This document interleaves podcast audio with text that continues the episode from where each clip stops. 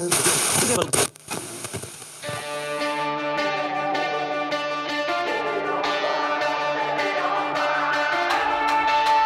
to the Born and Raised audio experience.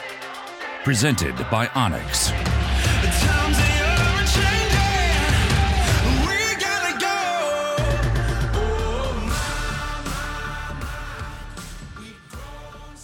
So EXO guys, they're in town, and uh, we got Mark and Steve with us from EXO, EXO Mountain Gear.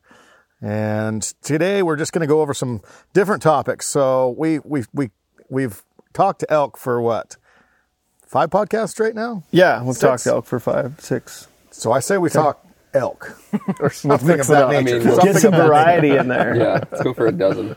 No, but um, so just in the recent years, as a lot of people know that maybe listen to us or follow our stuff, I've been kind of getting not away from bow hunting, but into rifle hunting as well. Steve, you have a rifle hunt that you did this last Same year. story, man. I mean, I, for from 18 until 34 years old, I didn't even own a rifle. Like, What? I did not own a rifle. had a pistol, had a shot, had shotguns, but I did not. I just didn't rifle hunt. Period. Didn't want to become and I never, and I didn't like when I was 18 is when I started getting in, like, quote unquote, into hunting. Right. I mean, I did it from as a as a teenager, but very casually. Right, with the the one trip a year, we'd walk around the deer woods and not kill anything.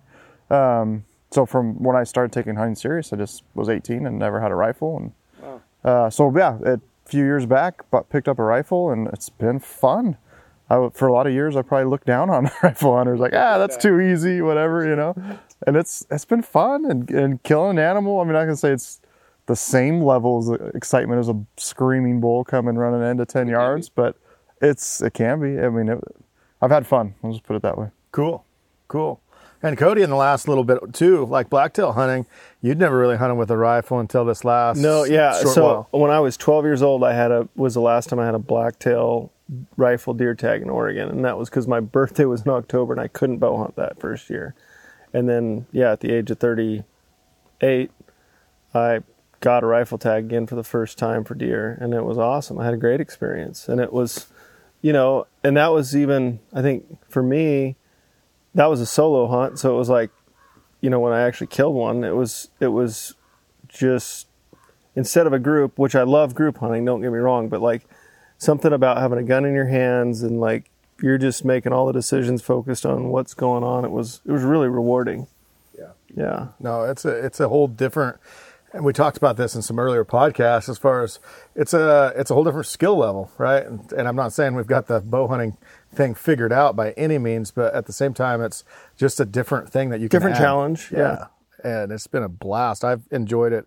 Um, just getting into it the last few years and heavier and heavier, and then kind of going, kind of dabbling in the long range stuff and having fun with that, and then kind of pressing your your your outreach on your bullet is so much fun. And it, it just shooting steel like trevor and i will go out and we'll just you know shoot at steel. And i he did it years ago and i'm like yeah that sounds like a lot of fun right? And anyway then i went out and it was it's a blast dude. Just smacking and actually aiming at something you know a 10 inch whatever plate at six 800 yards and and actually executing that shot is pretty fun i mean it, it's it's something that's really gratifying. But let's get back to the hunting side of things. It's like what is what has changed? Like Mark, let's actually what what is your Yeah, I barrier mean, to entry on the rifle side of things? yeah, I grew up, you know, in Midwest, right, from Missouri. So, um, rifle hunted growing up for whitetails, but everything there was, you know, essentially where I hunt in southern Missouri is kind of big woods.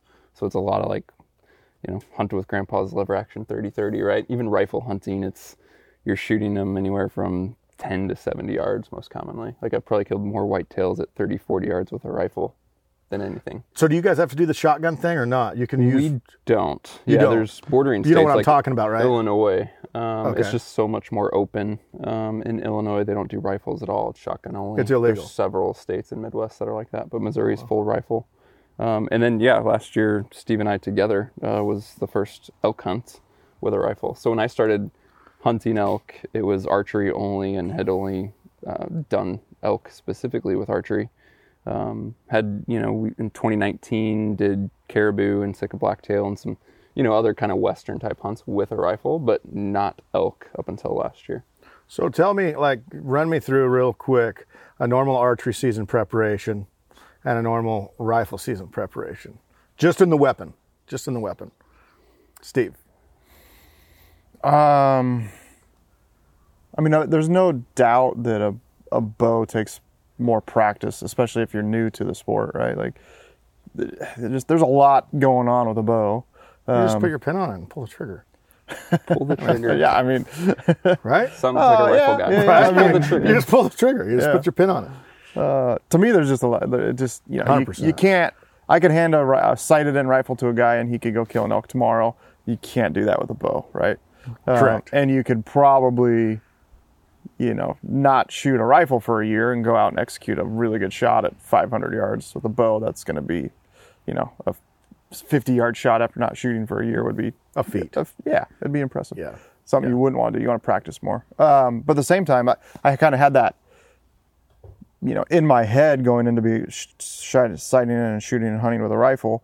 But I still practice every bit as much as I do with a bow. Like it's, I, you know, Mark was just in Boise a month ago, and we took off to the hills and set up steel target, and not one shot was prone. Right? I mean, we were shooting four, five, six, seven hundred, yard, seven hundred yards. At, every shot was different angles, and, and. I got it a was free lunch, by the so way. much That's fun, right. and That's right. You learning beat how to call the wind. And, Or Uh, he had I forget what the scenario was. Oh, it was the first shot. It was hit first at, like, shot at like eight something. It was like you're not going to hit it because it was windy. Like we Yeah. were at 10 to 15 mile an hour gusts and a at lot. 800 yards. That's a lot.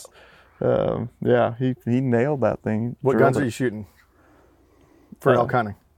Caliber? Yeah, Yeah. caliber.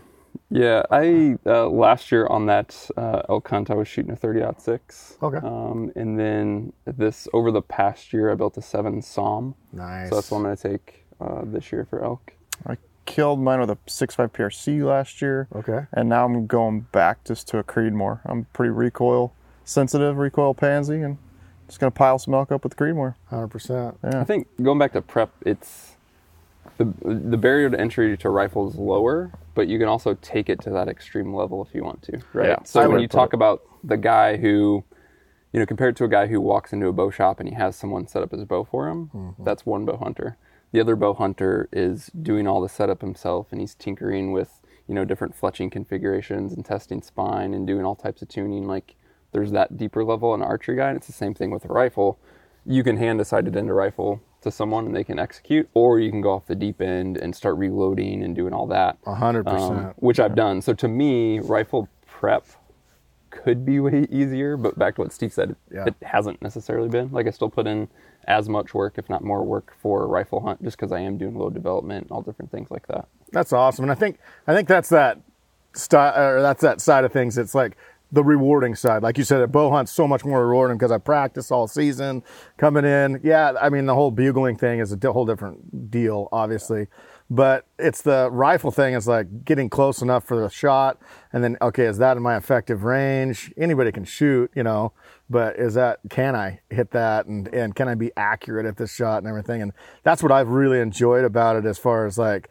it still presses you. It's still like it- it's still one of those things where you still have to execute. Yeah, I'm still like very much excited about ready to pull the trigger. Oh, Like, yeah. Heart when the animal beating. goes down, it's a full on high five, Yeah. hoot and holler, and like I for some reason I thought it wouldn't be that. Oh, really? I don't know. Probably as a bow when I was a bow hunter, like and kind of snobby towards rifle hunters, right? like uh, No, and I think yeah. I mean, and you can have that approach uh, of like taking the same intensity level of thought process and hunting Yes. of bow hunting into the sport of rifle hunting. Yep. And I think there's an advantage of a pre-existing if you've only bow hunted your entire life and then you pick up a rifle and you know extend your season there's great opportunities that across the west where outside September you can go hunt with a, a rifle and I think that's probably for me most intriguing instead of like being limited to that one month where you can hunt elk or big game or whatever that is now there's opportunities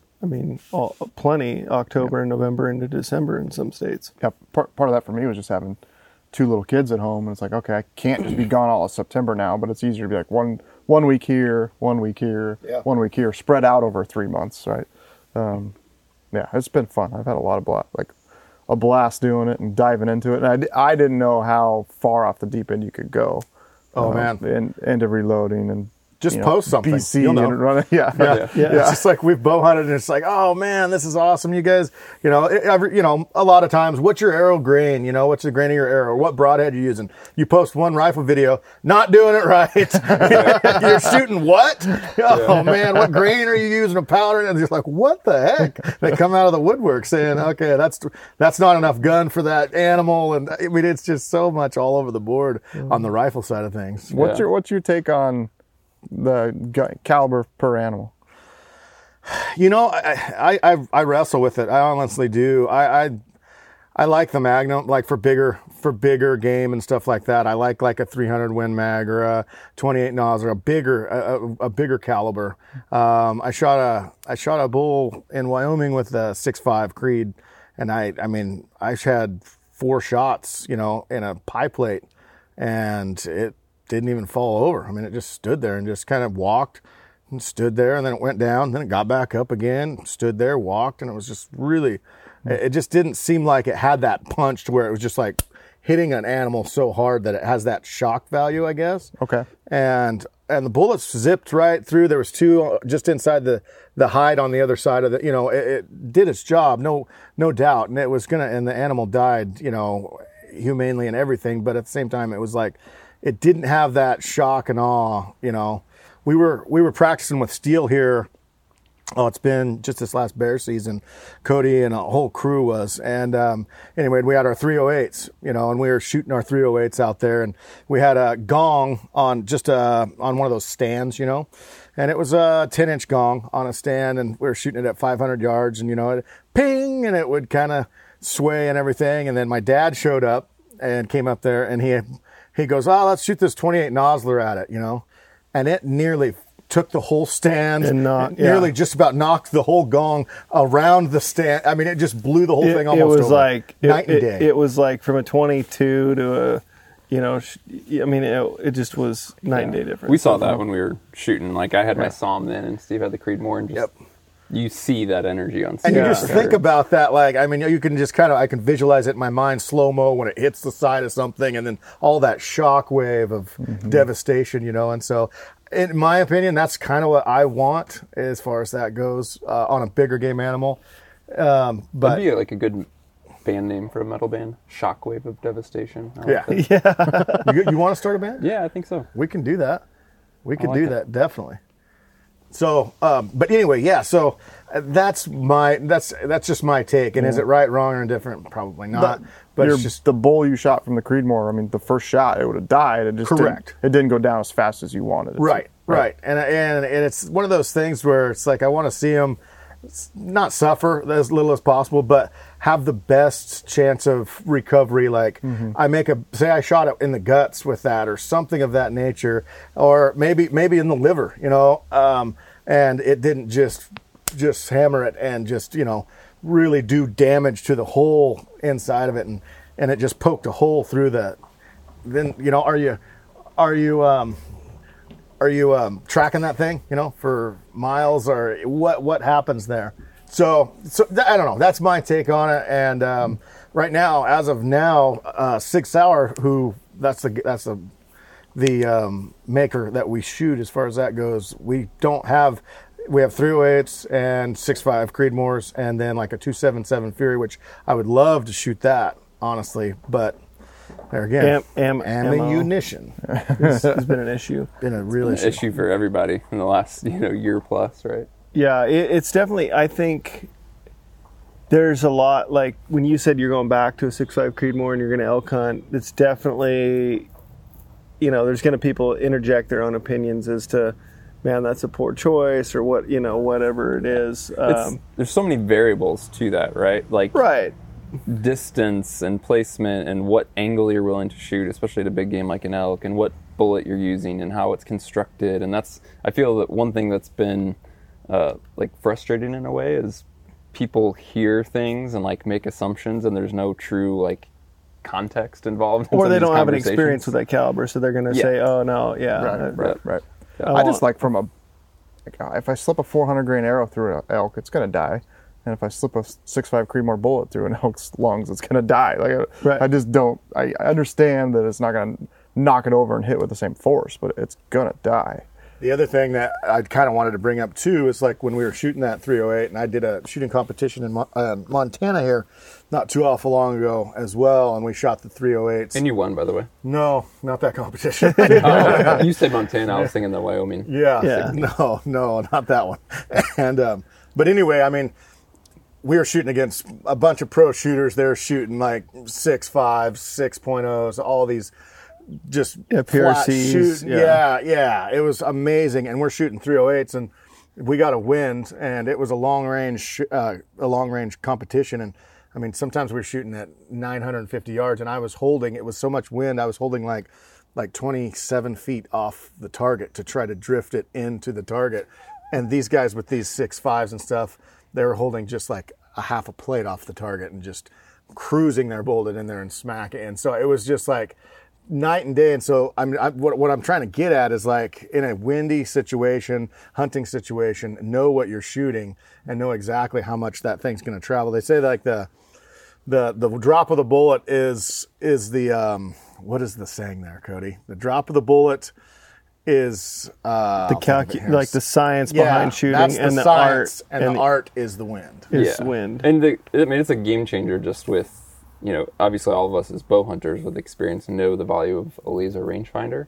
But, you know, we started using the last couple of years binoculars with the rangefinder built in. And not only is it giving you range, but the binoculars know your rifle, your ammunition, how it's performing. And so it literally gives you your hold, right? Right, So yeah. being able to not only get a range and say, okay, that's 430, but also have that system for your specific rifle and ammunition tell you, you know, it's 3.6 MOA or whatever. Yeah. Um, yeah, distance in that sense, like you said, that's the science part, and it's the wind is the massive variable. right. And you can do so many things like, you know, we have kestrels and stuff like that that you can measure wind, but it's, you know, you've got a canyon, you've got two different ridges that come this way and that. We had some at that shoot, it was unbelievable because all the wind down this one canyon was going one way. Well, there was one target that was beyond the ridge line of the, and it actually drifted the bullet so much the other way because the wind currents were coming totally different. And it was just a, a real, real trippy kind of like, okay, you kind of went, okay, we're going to, we're going to account for this much wind when it wasn't even it wasn't even a factor at the longer ranges because it was behind originally It was so crazy, but and that's where it's like you really get to see if that was an elk or an animal, I would have wounded the heck out of it, you know, Yeah, or missed Yeah. completely. Mm-hmm. So it, it's just a different deal as far as What I mean, since we're on this long range topic, like where do you guys feel the ethics side of of life lie with with I- long range shooting with Yeah. you know as a bow hunter, I used to shoot animals at 90, 100 yards. I shot all the time. I was very, very accurate. I don't do that anymore because I don't shoot like I used to. Right. And I'm not competing in 3D tournaments all the time and shooting five days a week. I'm more 70 yards now. I say is my 60, 70 is my max that I feel comfortable with. Um, and as a rifle hunter, so I, I don't want to be too quick to judge somebody else's skills that I don't have, right? Like, you know, maybe someone a thousand yards is like me shooting 300. I don't know. But the little bit of experience I have shooting long distance is that wind variable.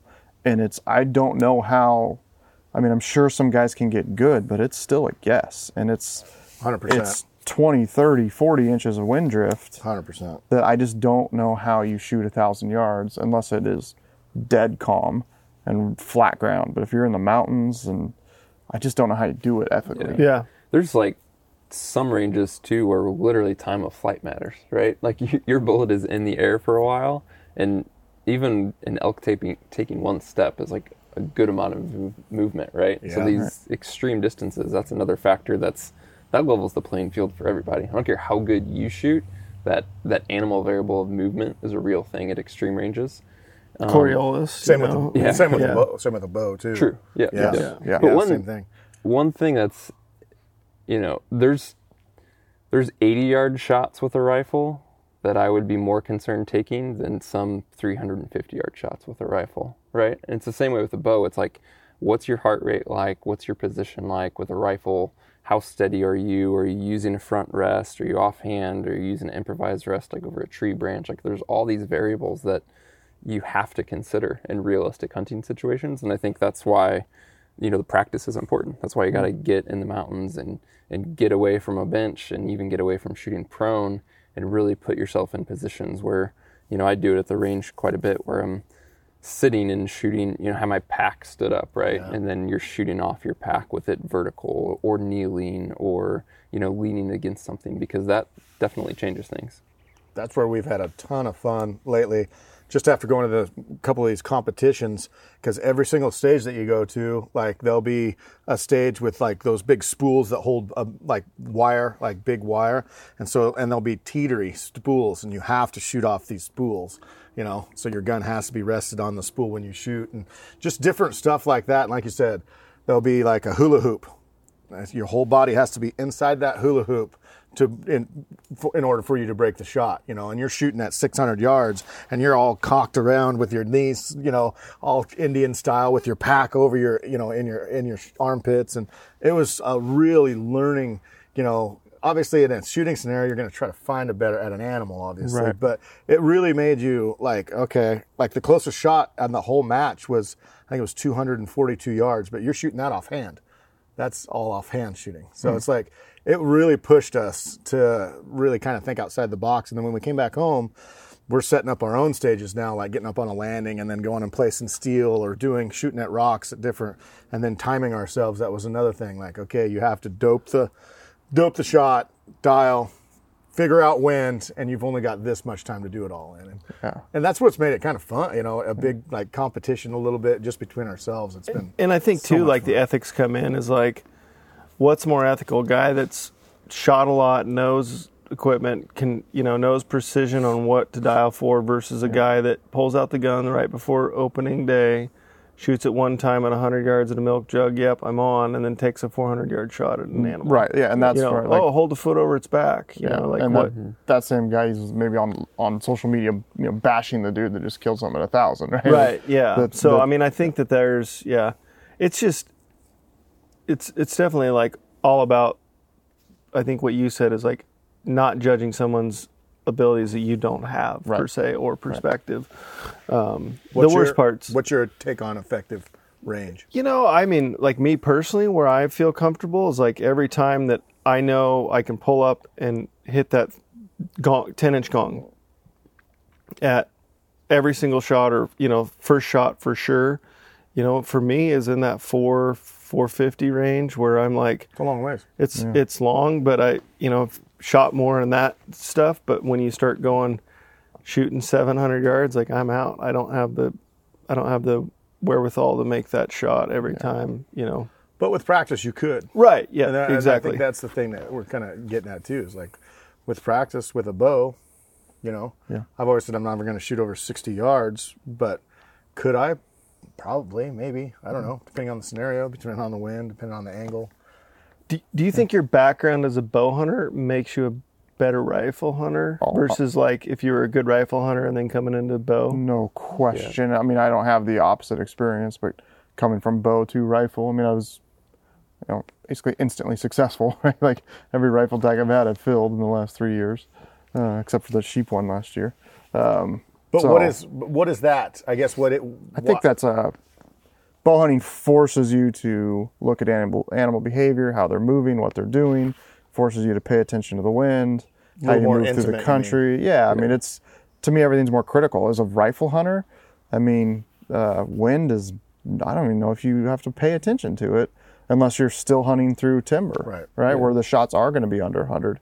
But if you're in, you know, all, the places that jump into my mind that I've hunted in Idaho, like it's you know, just go like, ah, it's in the morning. I'm not gonna thermals are going down. I'm not gonna hunt down, but I'll hunt side hill, and then that's it. That's Yeah, I mean, the last bull- thing I pay attention to. Yeah, the bull I killed last fall was a good example where, you know, even little things like it was that mid morning thermals were starting to switch, and we were literally, you know, trying to close the distance on a herd, much like we were bow hunting, and it was when you know thermals were dropping here and 30 yards away they were rising right based off of sun exposure and things like that and we knew we had to circle around in side hill we used a creek draw to our advantage where we knew the wind would be more consistently falling because we were below the elk and then we worked up that creek drainage and i don't you know i'm not saying that rifle hunters don't have that experience but very much felt like we were bow hunting with a rifle in our hands because we're in close proximity to a herd.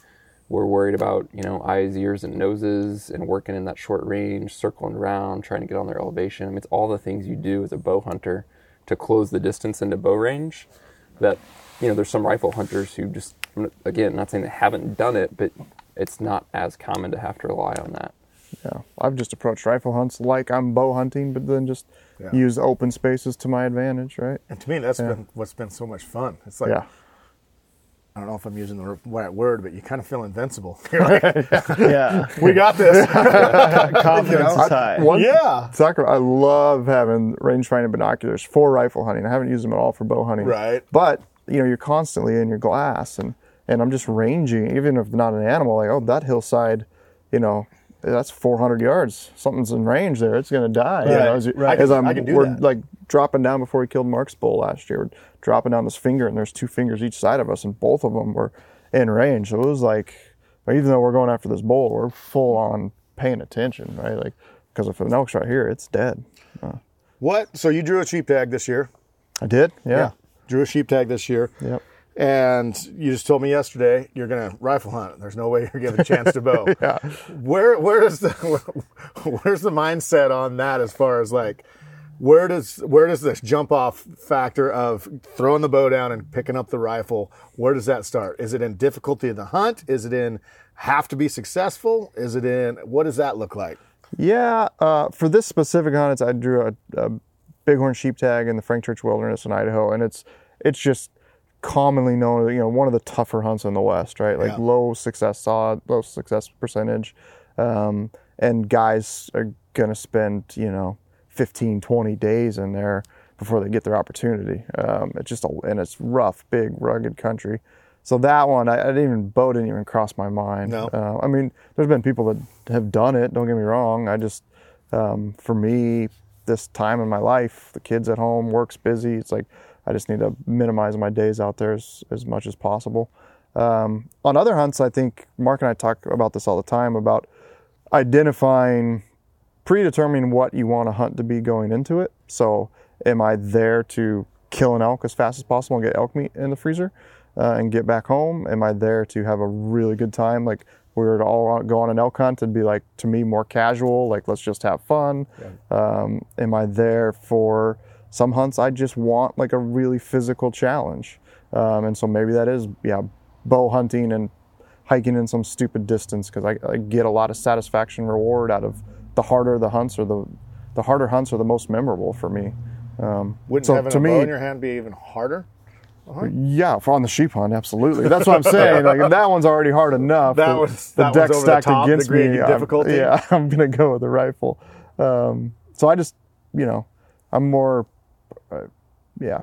Pre, bef- there's a lot of years there was just all about success. Like I just Right. wanted to be a successful hunter, and now it's like, okay, I've turned the page to where it's like I, I know I can be consistently successful. What's how much fun can I have on this hunt, right? Like I, same as as being a uh, you know, bow hunter, snobby bow hunter looking down on rifle hunters, I was also like the guys that didn't hunt hard.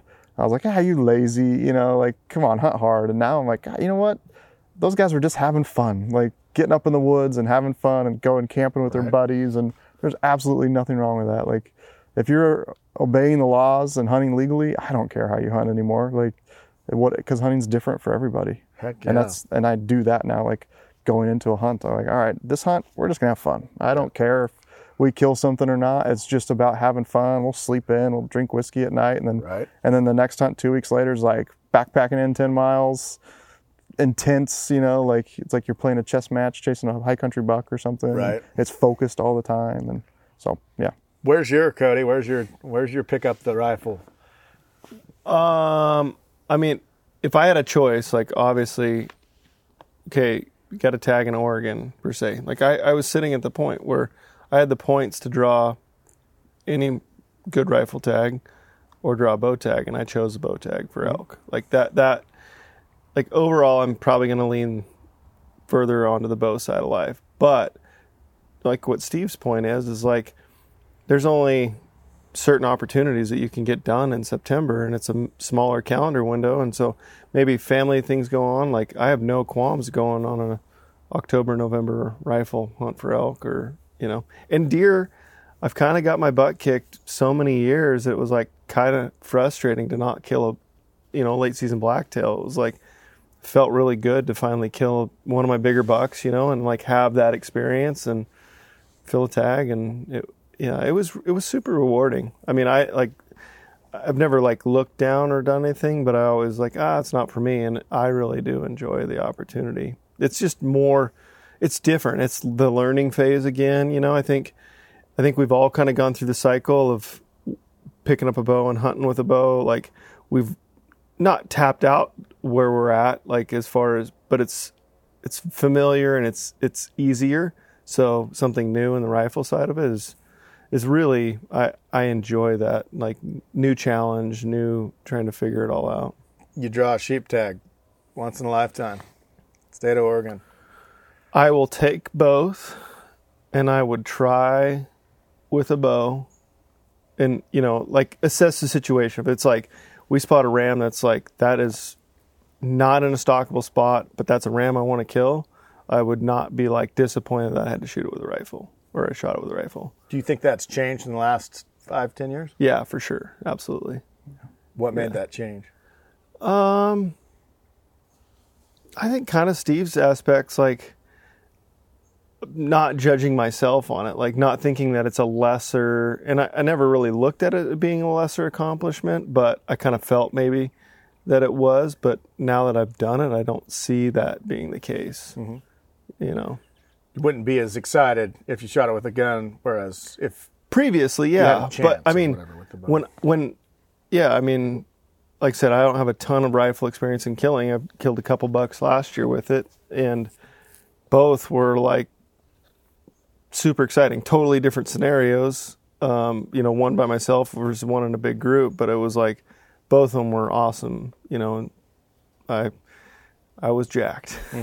you know, so Mark, part of the appeal to rifle hunting to me, I mean, I enjoy shooting and now reloading and all that stuff, but it's it's creating more opportunity, right? So I'd love to go chase elk with my bow in September, and then also have an opportunity in October to go chase elk with a rifle, right? So it's like. Yeah.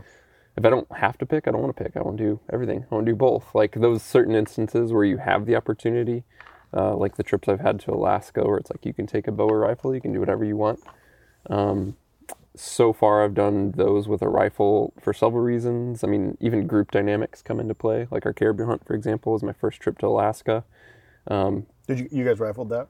Yeah, yeah, we rifled that. That was a that was like we've got a one week hunt and, and seven six tags, six Yeah, tags to fill. Six tags. Seven so it's guys, like tags, from an that's right. efficiency level, if I was there by myself for a week meat Yeah. Yeah. to hunt for me, Well, I some would guys love brought to do it with a bows. bow. Oh, so they? we're like, all right, and we're like, I had no problem packing a rifle. Mark didn't either, and it's like uh, to fill all these tags, we'll you know bounce Yeah. back and forth. A little So bit. yeah, if you ha- it, to me, it's like a big opportunity, whether it's a, a tag you draw or what have you. The time factor, like if you can take the time and have the time, and you know, not be selfish, but you're hunting by yourself, especially, or you're the only tag holder or what have you. I'd love to take the time and try to get it done with a bow when you can. Right. But if you have six tags to fill in six to seven days on a trip to Alaska, I'd, Well, the cool thing is like there's still some states, Wyoming, Montana, you depending on the unit and the draw and all that, you can archery hunt it Yep. in early season and then late season you can rifle on it. That's And, perfect. You know, you have the opportunity to go back. Trent's done that before. He went back to Wyoming after not filling in, in September and killed a bull. You know, and I think that's kind of one of those things. Like, if you're solely a bow hunter, like you would not have killed that bull. You would not have filled the tag No. in Wyoming. The opportunity And- is awesome. Yeah. Yeah. And I mean, and there's a whole, you know, I mean, like I said, calling a bull, screaming in with a bow, incredible, right? Cool. Last year when we were in Montana, we we got a rifle hunt for elk like after we deer hunted for a couple days, and I I well I was in an area that I could deer hunt or elk hunt, and I cut tracks, elk tracks in the timber, and for three hours, four uh, it took maybe like almost four hours. I cut these tracks, followed these tracks, and then all of a sudden, like I smell them. I'm in fresh tracks. Like So. I know at one point, like it's gonna be game on, and I finally got up, broke over this ridge, and I hear elk, and I get to a spot. I it, all these elk come out 80 yards, and I'm just like, it was all cows. There's you know, I thought I, I saw some bull tracks early on and they split off and I could never catch up to them, but I had a herd of elk at 80 yards and like, I was ja- like, I was so excited Jacked. about that. I filmed it all and I'm like, oh man, if there was just a bull here, it would have been super rewarding. Like as much as calling a bull in by yourself, killing with a bow. Like I, there was no doubt. totally like agree. the sense of a hunter is like I felt like the predator of like sneaking, stalking, figuring out where they're going. Okay, looking looking on onX. Okay, they're gonna. There's some like in this country it was like all timber, and then it, it butted up to some tim- private timberlands that had a clear cut in there. And I'm like, if I'm gonna get a chance, it's gonna be probably in that zone, and that's exactly where they're at. And it was it was exciting. Plan like I was together, I was right? excited. yeah. Awesome. I was super spoiled. I mean, mm-hmm. last year my only rifle elk hunt, but it was full on September action, like bull screaming, working a herd, and we first spotted them from I don't know how far away, Mile. a mile away, least, yeah, and then ended up shooting them at 70, 80 yards, That's like so full cool. screaming bull. So it's like it was the full experience of September essentially with a rifle in your hand. Would you would you be as jacked to bow hunt if elk didn't bugle or call? Yes. Well, Not as jacked. I'd love but it. I, I'm as jacked to bow hunt mule deer and other species.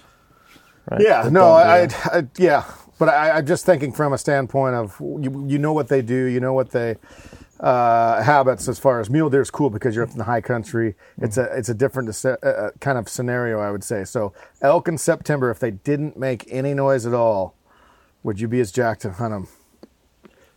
the bugling part's just awesome. So Yeah. I, the answer's got to be no. I wouldn't be as jacked. Yeah, Yeah. No, that's what I was just thinking about that. Like, what if they didn't bugle at all? Would I be like?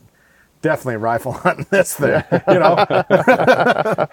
the bow hunting would be tough if they didn't give themselves away. I mean, So Anyway. I mean, since you guys we're all somewhat relative new, if if the listeners here that have, is only bow hunted, and you know maybe has vacations tight next year, they they can't squeak in a September hunt. Like, what would be the steps or encouragement for them to take the first step on a rifle hunt? What would you suggest? I mean, yeah, buy a gun, start shooting, and just go do it. I, it's Yeah. it's pretty simple to me. Um, yeah, because it's fun. If you're gonna have fun doing it, I guarantee it. Like just even the process of buying the gun, dive into calibers, and I mean that's a you could do months of research on that if you wanted to. It's it's just been fun. So um, yeah, I think like a a goal for me t- as a hunter is just to be a very well-rounded hunter. I don't want to just be good at killing elk or just mule deer or anything like that. And adding rifle to that arsenal just gives more opportunity for that and and just a different weapon and being proficient in a lot of different ways. And it's it's been a lot of fun doing it. Yeah. Yeah. I think what you said, Kody, about 400 yards, 450 yards is very achievable for guys, Uh-huh. right? Yeah. with regardless of- technology now, totally. with technology, you know, ballistics of things, like it's a very doable. And I think I wouldn't encourage anyone to set that as their limit if they don't practice there. But I think anyone can do that if they put in some time and have Yeah, in a relative short order. a relative really. short I mean, order. You know, Yeah. you could. And so, yeah, I would encourage that guy like new to elk like have some capabilities out to 400 that you have true confidence in. Like you've been there, you've done it, you've tested like all the stuff we're talking about, shooting off a pack, different positions, do all that stuff.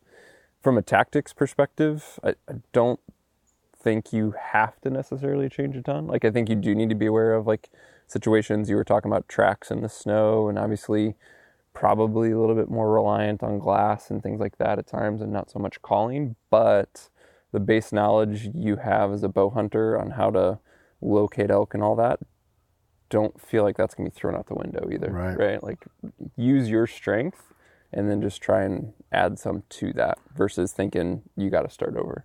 I was just trying to think of like some of the best hunters I know. Dan Bowers, probably that have killed Yeah. giant blacktails and elk can go anywhere and hunt Yeah. are rifle hunters. Uh, lampers, same. Yeah. guy- I mean, same kind of thing. Just a straight up killer.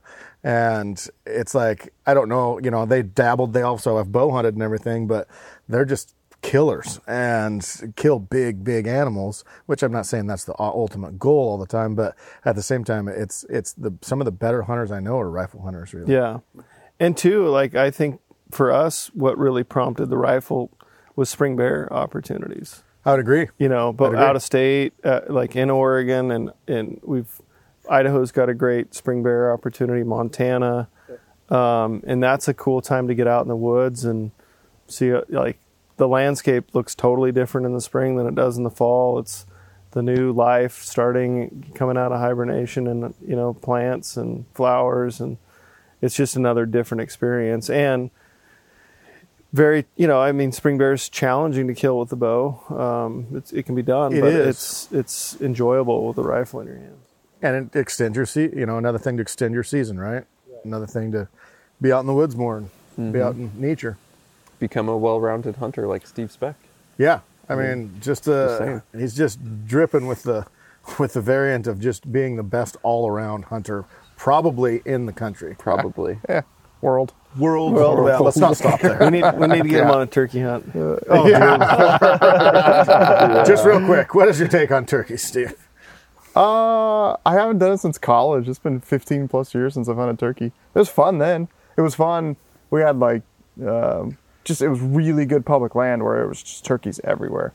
Um, probably comparable to good private land. Just Kody's they were got everywhere. some It was- pretty darn good yeah, it was public f- land It was fun, man. It was like, I mean, the, you know, freaking calling them in and running around and, but we we used to pack like a double blind, so we try to set it up real quick and throw the decoys out and then call them in and running Trying to do it with a bow, with like- no decoys is awesome Yeah. like Yeah. you have to get that set up just right to where that bird's going to come in and Yeah. I, you know That's how I've i hunted disagree them. 100% Yeah. they come in they see the decoy they're not focused on you and you just blast them yeah Um, but yeah, if it was like, if turkey season was in September, it's like, uh, no, I'm not turkey hunting. I'm chasing out. no Yeah. that's the bull of the spring Kody Bulls of the Bull of spring. the spring. Yeah, that's it. we, we- we had the grand question last year during turkey season that it was like, all right, if you could only hunt one thing the rest of your life, would it be um, a turkey the size of an elk or an elk the size of a turkey?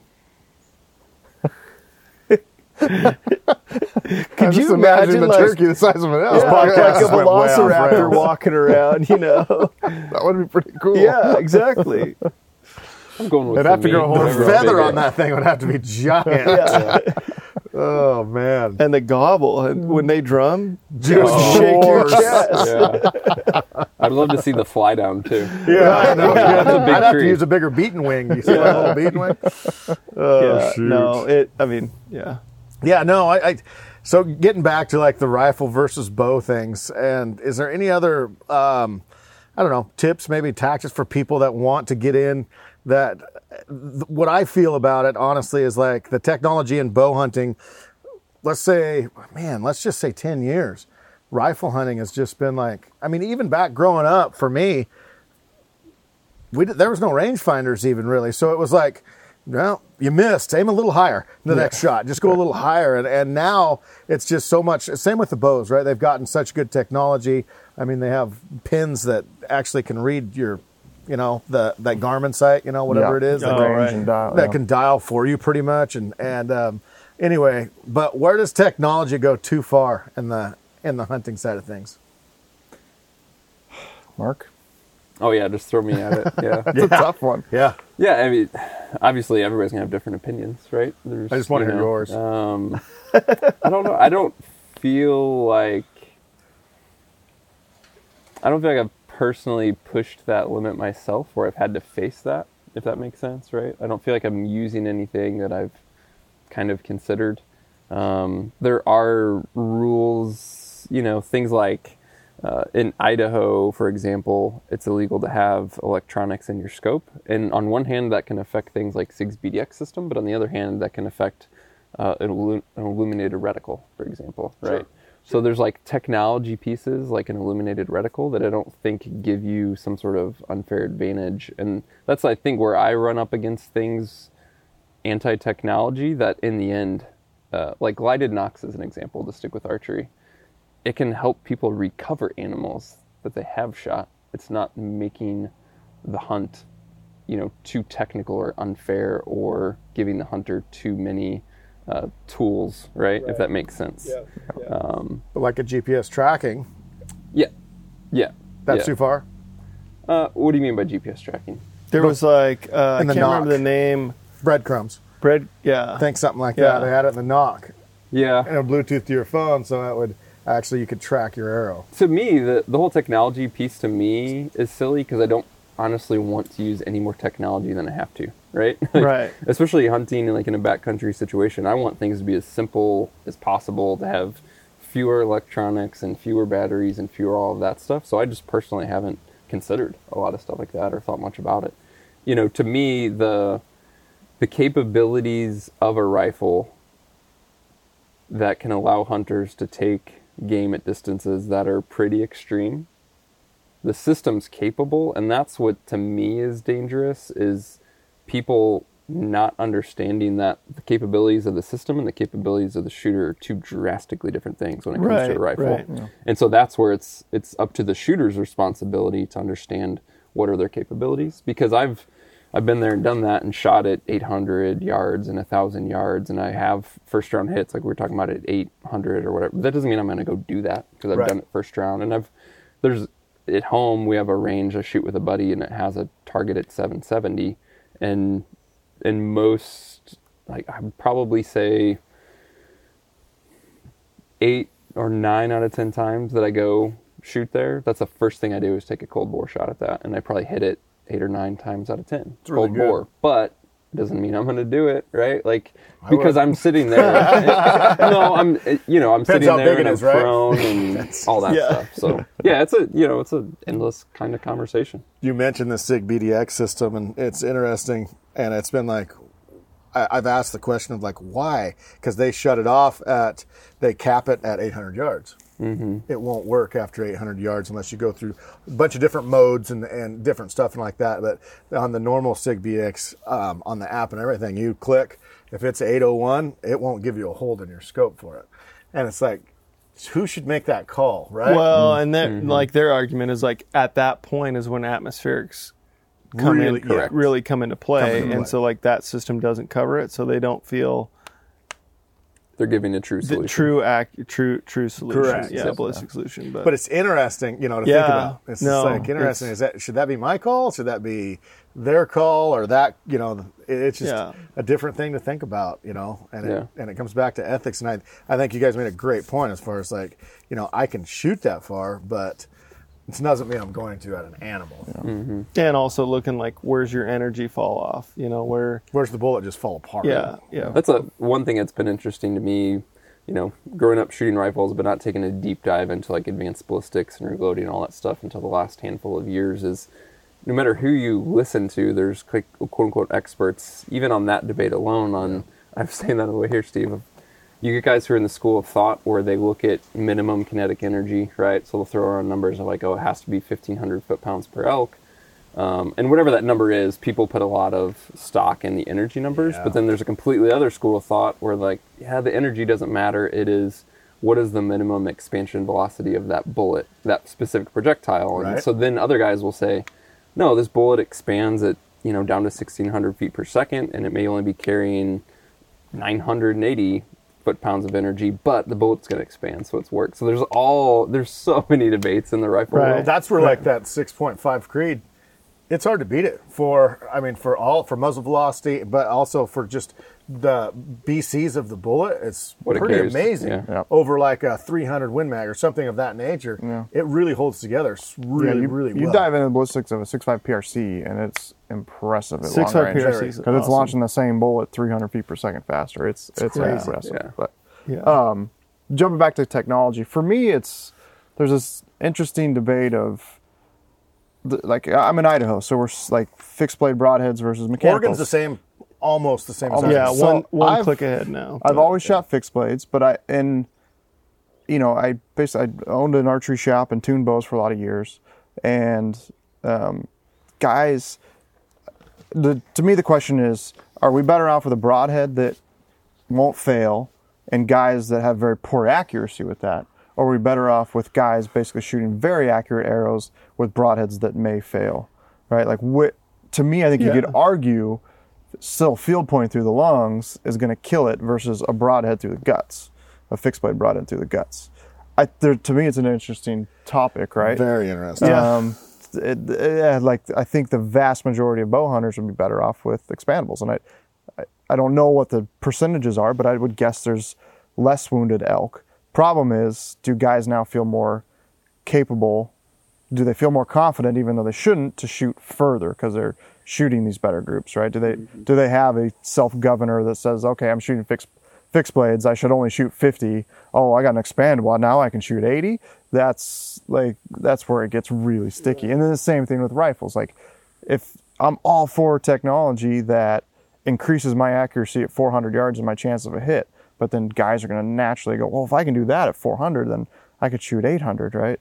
Um, and when they shouldn't be. So it's it's really sticky. God You know, I kind of like what personal SIG does with that, frankly. There you go. Right, It's, yeah. That's just it. The personal responsibility. And, Yes, And yeah. actually holding yourself accountable for That's just that. half of the state of the nation. You know. I mean, yeah, yeah. Yep. Yeah.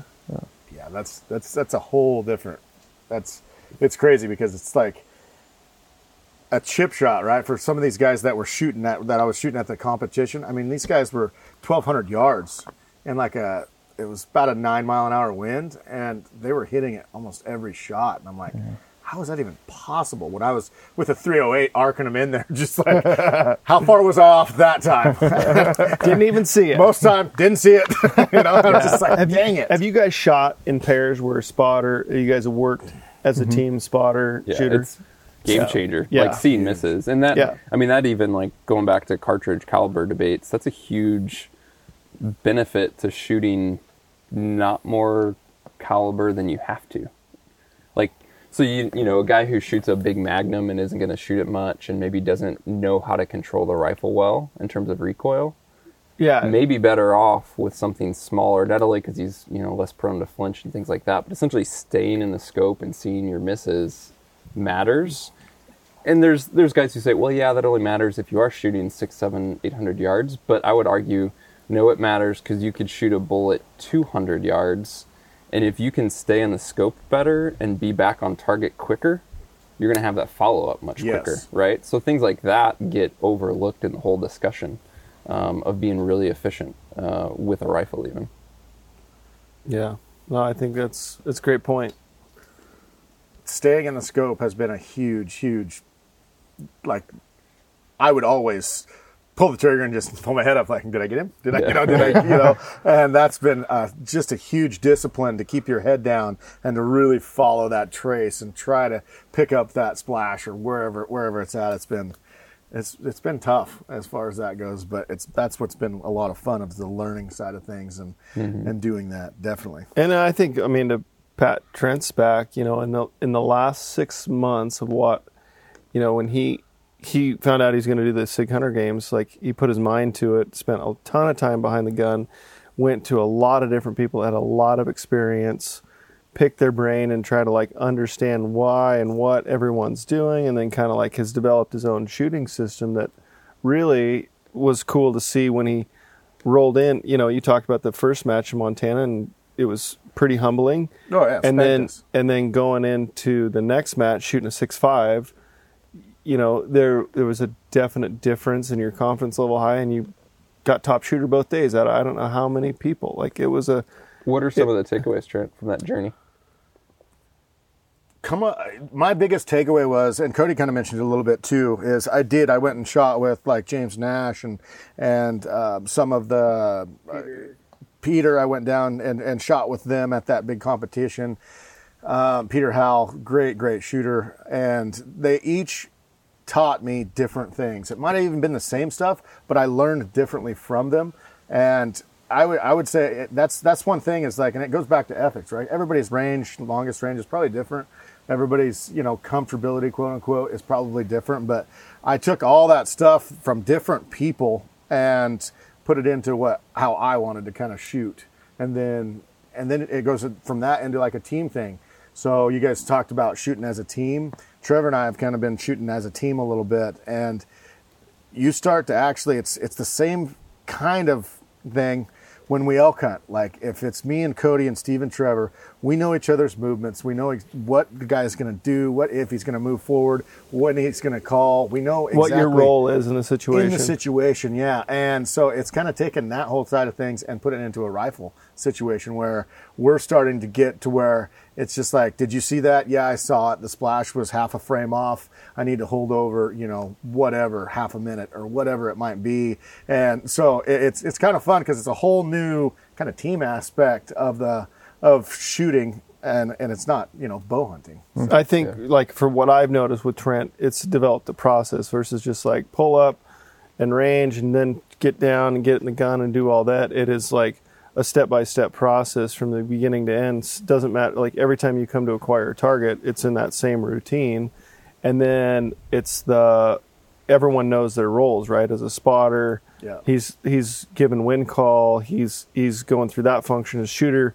Your function is to know your dope, be in the gun, ready. Yep, send it, and um, and then the communication factor, using those same words every single time. So when it, you know, he talks frame, you know, some people are like, well, what's frame? Instead of saying ten inches, you're taking a reference of the target. You know that that target, you have a given deal. Instead of saying, oh, that's twelve inches, like you have a reference of what that is in your scope. Okay, I need to hold another frame of that over, to, mm-hmm. you know, and just using some of those terms and understanding that as a team is what's successful, especially, you know, long range calling those shots. Yeah, hmm. that's one thing.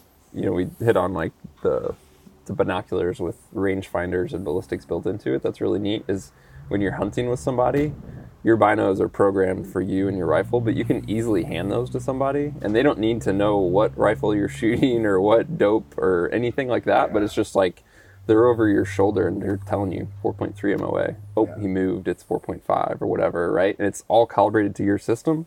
They don't know anything about it, but the Well, data's there. it is a it's, readout. It's slick. It's crazy how the technology has just really really gone to the next level. Yeah. But we good on the record, Kody. Yep. Sweet. Well, guys, what more do you want to tackle on this? Good talk. Let's talk. just go more, do some rifle hunts, and we'll talk again. Yeah. That's what I'm Yeah. thinking. That's I what like I'm it. thinking. Steve already said he was gonna. What were you doing next year? Were you gonna take us to Mexico? Is that what Oh said? yeah, yeah. Oh, you, that you said 340 that. bolt. Yeah. Oh, that's right. That's right. 340 your bust, yeah, right? 340 bucks bolt. to New Mexico. Yeah, I'll pay for that. No problem. What would be your dream rifle hunt? Dream rifle hunt. Dream rifle hunt. I always wanted to go kill a Marco Polo sheep, um, and then I was in my, I dreamed of it, and then I like somewhere in my early 20s saw the cost of it, and I was like, oh yeah, that's never gonna happen. What does it cost? I think it's 40 grand, 50 Is it grand. really? Yeah, it's it's not cheap. Well, yeah, it's like flying over. Kyrgyzstan, Kyrgyzstan, or whatever. all Yeah. I, I mean, yeah. What's your dream bow hunt? Hmm. Um, right now I want to go kill a big old moose with a bow. Yeah. I've got s- a, I've got like a, a customer friend of mine sent me a picture he took of a beautiful picture of a moose and I hung it up in my bedroom and I see that every day and like I literally just visualize an arrow zipping through its vitals. Like, every time I see it, I just see that arrow zipping through Target its tip or broadhead? What are we talking? About? What are we talking? Mark, dream rifle hunt. Uh, I've always kept dream hunts like try to be achievable, right? Like Marco Polo or pick Right. something crazy exotic or go do a stone or something like that would be amazing. But to me, one of the more like achievable quote unquote dream hunts is I just want to go hunt, hunt mountain goat. Uh, either in I'm BC same- or Kodiak, the like same that's one, same top one. of the list uh, in terms of something like I'm actually going to execute, not just dream about type Right. thing. Um, and honestly, I think for bow, it probably would be moose. There's just something about that big of an animal and that encounter um, and getting close and And doable, right? and doable. Yeah. Doable, yeah. yeah. So to me, it, it's fun to dream about exotics or whatever, but I like to keep my uh, my bucket list something I'm actually going to do and not just think about. So that's the list. Kody, Um, dream rifle. Well, we kind of we we talked about the. I don't even know if it's feasible to bow hunt, so I know it is rifle. Is go over to Mongolia or or uh, Kazakhstan for the marals, those Asian Asian elk or Asian. you're not allowed to bow hunt them. I no, because there's like it's y- yes and no. I don't know. I know in Russia you can't have a bow or bring a bow in, and it, like you come in through that. So But you can bring a gun, or you have to. yeah, no, yeah, it's weird, super weird. Um, and I've never any of the information I've ever seen is nothing with bow hunting. It's always rifle, but they're bugling and you've got a gun in your hand. Like pretty awesome. Um, so that that would be one for the gun. I, I mean, honestly, too, like the Kodiak Blacktail that we're gonna do in November is is definitely been always on the list. I always thought it was gonna for me the first time was gonna be an August alpine hunt with a bow, and so this is a a cool thing. Are Uh, you bowing it? no gun? You're gonna rifle. Yep. Yeah, because we're also gonna shoot ducks and fish on that trip And catch crab. and catch crab. So of course, yeah, wouldn't you? it's like the fin feather fur, right? Yeah. yeah. Do Yeah, that. truly. Um, for bow, get an Arizona elk tag in like one of the top units like that. I um, just to be in a place where it's just the most insane, unbelievable elk hunt in my life. Have a bow in my hand. That was pretty That- that- special. that- with yeah, I mean Steve's tag was. Yeah. It was definitely like a hunt of a lifetime in that. How how does that change for you? Like, you know, I I know you guys like a 320 bull walks in, but you're in a unit you're supposed to kill a 350, 360 bull.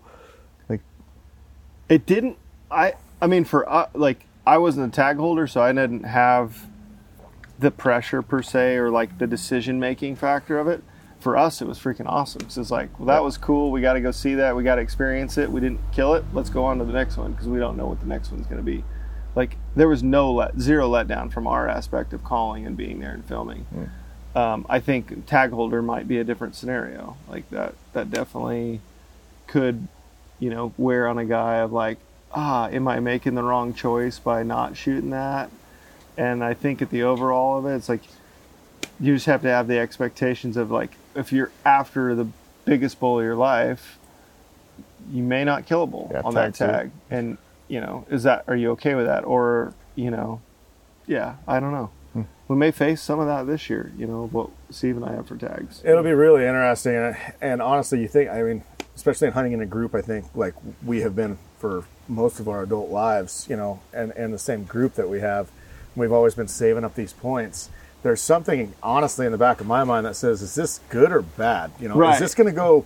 This could either go really, really, really awesome, or, or it could go kind of bad. I mean, honestly, Yeah. because we've always been opportunistic. We never passed up anything in our lives. And then you get to this whole thing. Well, how big is that? You know, and and then it's like, okay, well, you know, you only have one tag. Are you going to shoot it? Are you going to not shoot it? And then it's, you know, as uh, like in Steve's in, in Steve's scenario last year or year before last, it was like, don't let me shoot anything under 320. Well, who's you know. How am I? I don't know, you know. Yeah. And it just went. It just kind of was. I'm not saying it went bad at all, but at the same time, there was definitely some emotions there that we'd never dealt with before. Yeah. Yeah. When you have a big tag, it's different. Yeah. It's it's totally different. So. Hmm. That's why I have a big tag with a gun. then we can really look it over instead of going, it's coming in at 40 yards, crest, the, now. crest the tree line. Ah, maybe, maybe. So, no, this has been awesome, guys. Um, anything else? Closing arguments?